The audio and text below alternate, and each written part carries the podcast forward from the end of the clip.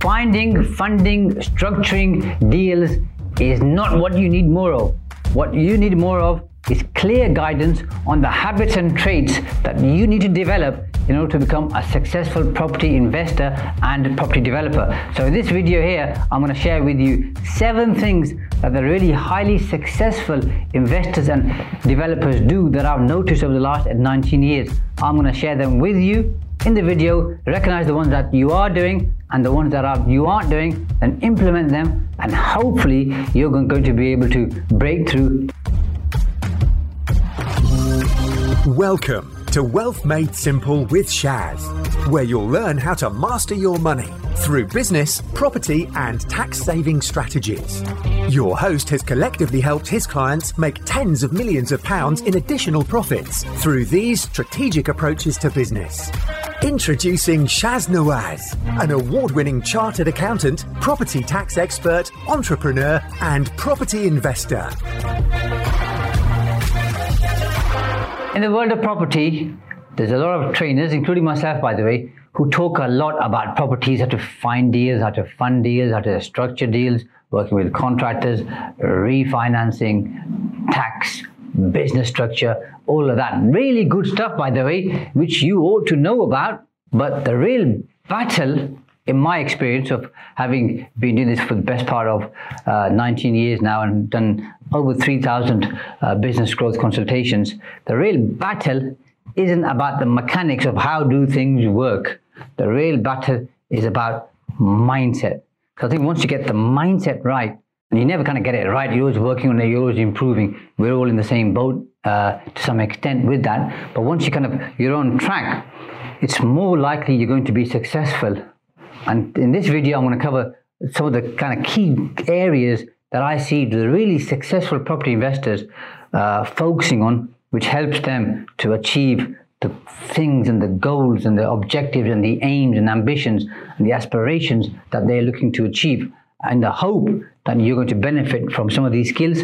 Uh, you'll probably recognize some of the things that you're doing here. One or two at least will be new to you. Uh, if they are new to you, put it in the comments box. And if you uh, want to ask a further question, do so. If you're new to the channel, hit the subscribe button so you can get all the new fresh content because that's important i want to give you as much good stuff as i can and for some of that you've got to guide me in terms of posting the comments tell me what kind of stuff you want to know because i can't read your mind believe it or not so number one i promise you one day you are going to get used to my awful handwriting but this says clarity on over priorities so the really successful property developers, investors are very, very clear on their priorities. And there's two sets of priorities. The first one is where are we going overall? So let's call that their vision and some point in the future. And the second one is what am I doing today to drive towards that particular vision? So it's basically in a nutshell, their priorities are linked to their goals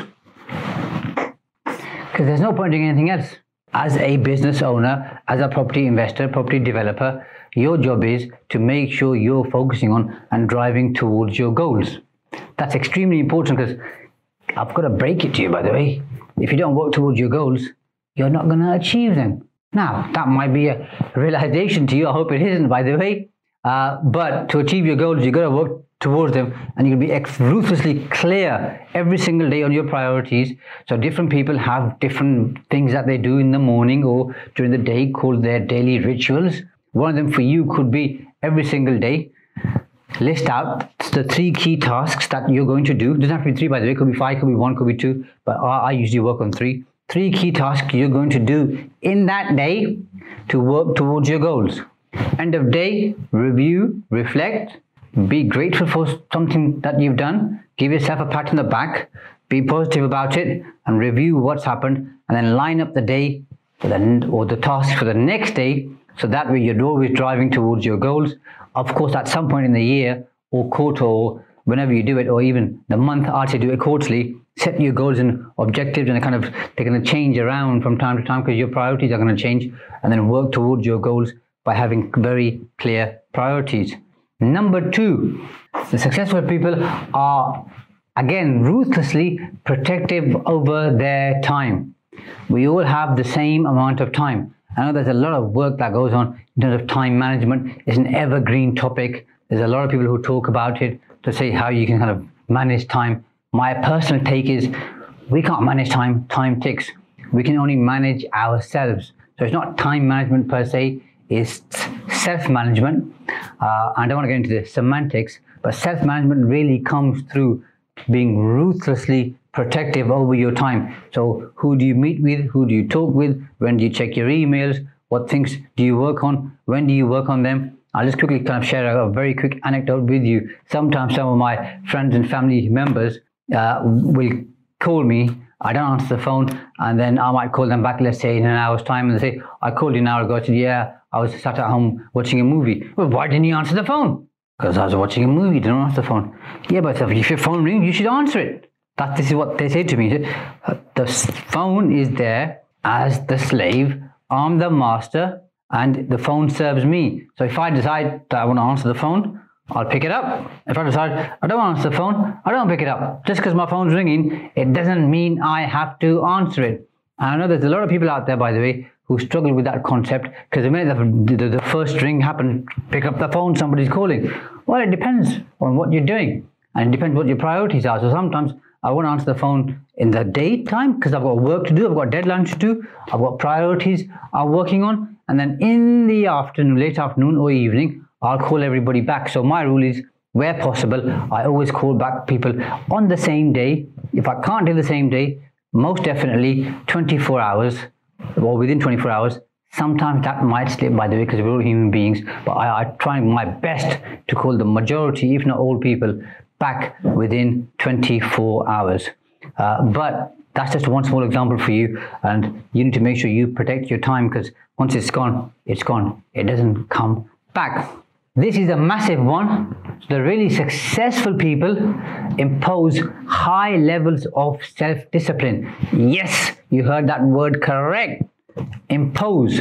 So they are exceptionally disciplined and they set their own rules and parameters of how they're going to remain disciplined. Because if you're anything like me, you'll come into work one day and you'll probably put things off, or you'll say, I'll do them later, or I'll do them in the afternoon. And sometimes there's been a task there that you've had there, let's say for two weeks, because it's not that urgent or important, but it needs doing. Once you've done it, you realize, I don't know why I put that off for two weeks. It only took me 15 minutes. I should have done it. Well, the highly disciplined people don't put things off. As an example, they work on things that they have to work on. Now, if it's not urgent, it's not important, and they don't have to do it, they delegate it to somebody else, which I'm going to come on to in a second. But they are exceptionally disciplined and they impose those strict rules on them in terms of access to people, who they meet with, when they meet with them, why they're meeting with them. And you ought to be doing the same if you want to follow the traits of the successful people. This is a biggie. So, these people, generally speaking, only ever work on the skills that they have. So if they're really good at one or two or three things, they only do those one or two or three things. Everything else they delegate. I think it was Sir John Harvey Jones, the chairman of, or former chairman of ICI. He says, he said, uh, good managers should only do what what only they can do. Everything else, delegate.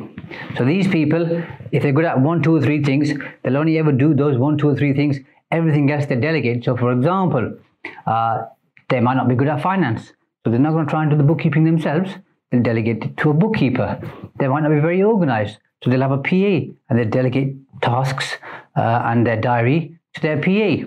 They might not be very good at contracts, so they'll have a solicitor. Rather than trying to hash something up themselves, they go to the people who are really good at what they do, let them do that and pay for it.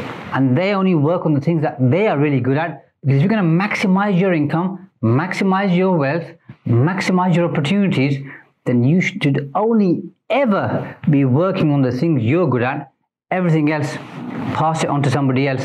Let them do it because they are good at that. So why not give things to people that they're good at and you work on things that you're good at? They measure and manage everything in a very strict and ruthless manner. So this is measuring and managing themselves, measuring and managing their business, measuring and managing their opportunities, measuring managing their team, their priorities, their uh, property deals. Every single thing is tracked. They have numbers, KPIs, income generating tasks, for, for example, which would fix, uh, fit with their goals and priorities, key result areas, which again would fit with their goals and priorities. Everything is tracked to the nth degree. So then, then they know exactly what's going on. If you don't do anything else, at least track the results of your business. And there are some other numbers that you can track apart from the obvious ones, which is uh, income, profit, number of properties, rent yield, return on investment. Those are the kind of bog standard numbers. And I will make a video for you where I'm going to cover some of the other numbers which most people don't track, which will help you gain financial freedom in the long run. Every single one of these people has a very strong power team. Now, of course, the power team is there to do work for you. This could be your solicitor, accountant, mortgage broker, advisor, bank manager, planning consultant, architect, building contractor, so on and so forth. Uh, so they are good at what they do and they help these people. But there's more than that. There's four other things that the power team offers you which is going to help you to accelerate and really speed up uh, your growth. Number one is they are supportive and they support you to be better. Number two, they challenge you and they push you outside your comfort zone so you can achieve bigger and better things. They hold you accountable to make sure you do what you said you would do. And number four, they help you reinforce your ideas. Because sometimes you don't need new ideas. You've got plenty of ideas, by the way. But you need to go to an expert, or you go to an expert, run your idea past them, and they say, "Yep, you're on the right path here. Maybe think about A, B, C, D, E, possibly, or just think about one or two uh, things differently. But you're on the right path. Carry on, pat on the back, off you go." And we all need that reinforcement and reminder that we're on the right path. So those are four things that your power team should be offering you above and beyond just obviously doing certain things and work for you. And the last one is rules. So these people have strict rules about everything that they do. They have certain non-negotiables, whether it's about doing property deals, whether it's about going to a particular area, size of deal, to the types of people they're going to work with. Everything has rules and they stick to those rules. And as the old saying goes, rules are for the obedience of fools and guidance of wise men, or I would say wise people. So you use those rules wisely. I'm not going to tell you what rules to set or to choose, but you choose certain rules that you're going to live and adhere to and then stick to them and do not break them because they are going to be your guiding principles and they're going to help you move forward. And of course, those rules also help you determine and dictate who to work with, who not to work with, what property deal to do, what property deal not to do. So it, once you've got that clarity, it really is going to be a game changer. So these seven traits, okay, or habits or guidelines are extremely important. If you're already implementing these, well done, fantastic. Share your results in the comments below. If you're not, have a think about it. If you've got any questions, again, comments below. If you're new to this channel, click the subscribe button so I can share more content with you and share with me what you think. I hope you're going to implement some of these and I'm definite and I'm sure it's going to help you to improve your life and your property business. Thanks for listening to Wealth Made Simple. You can follow and contact Shaz on the Facebook pages Entrust Property Tax and The Profits Wizard. You can also find Shaz on LinkedIn, YouTube, and Instagram. Alternatively, email him at shaz at aa accountants.co.uk. Build your wealth by mastering money.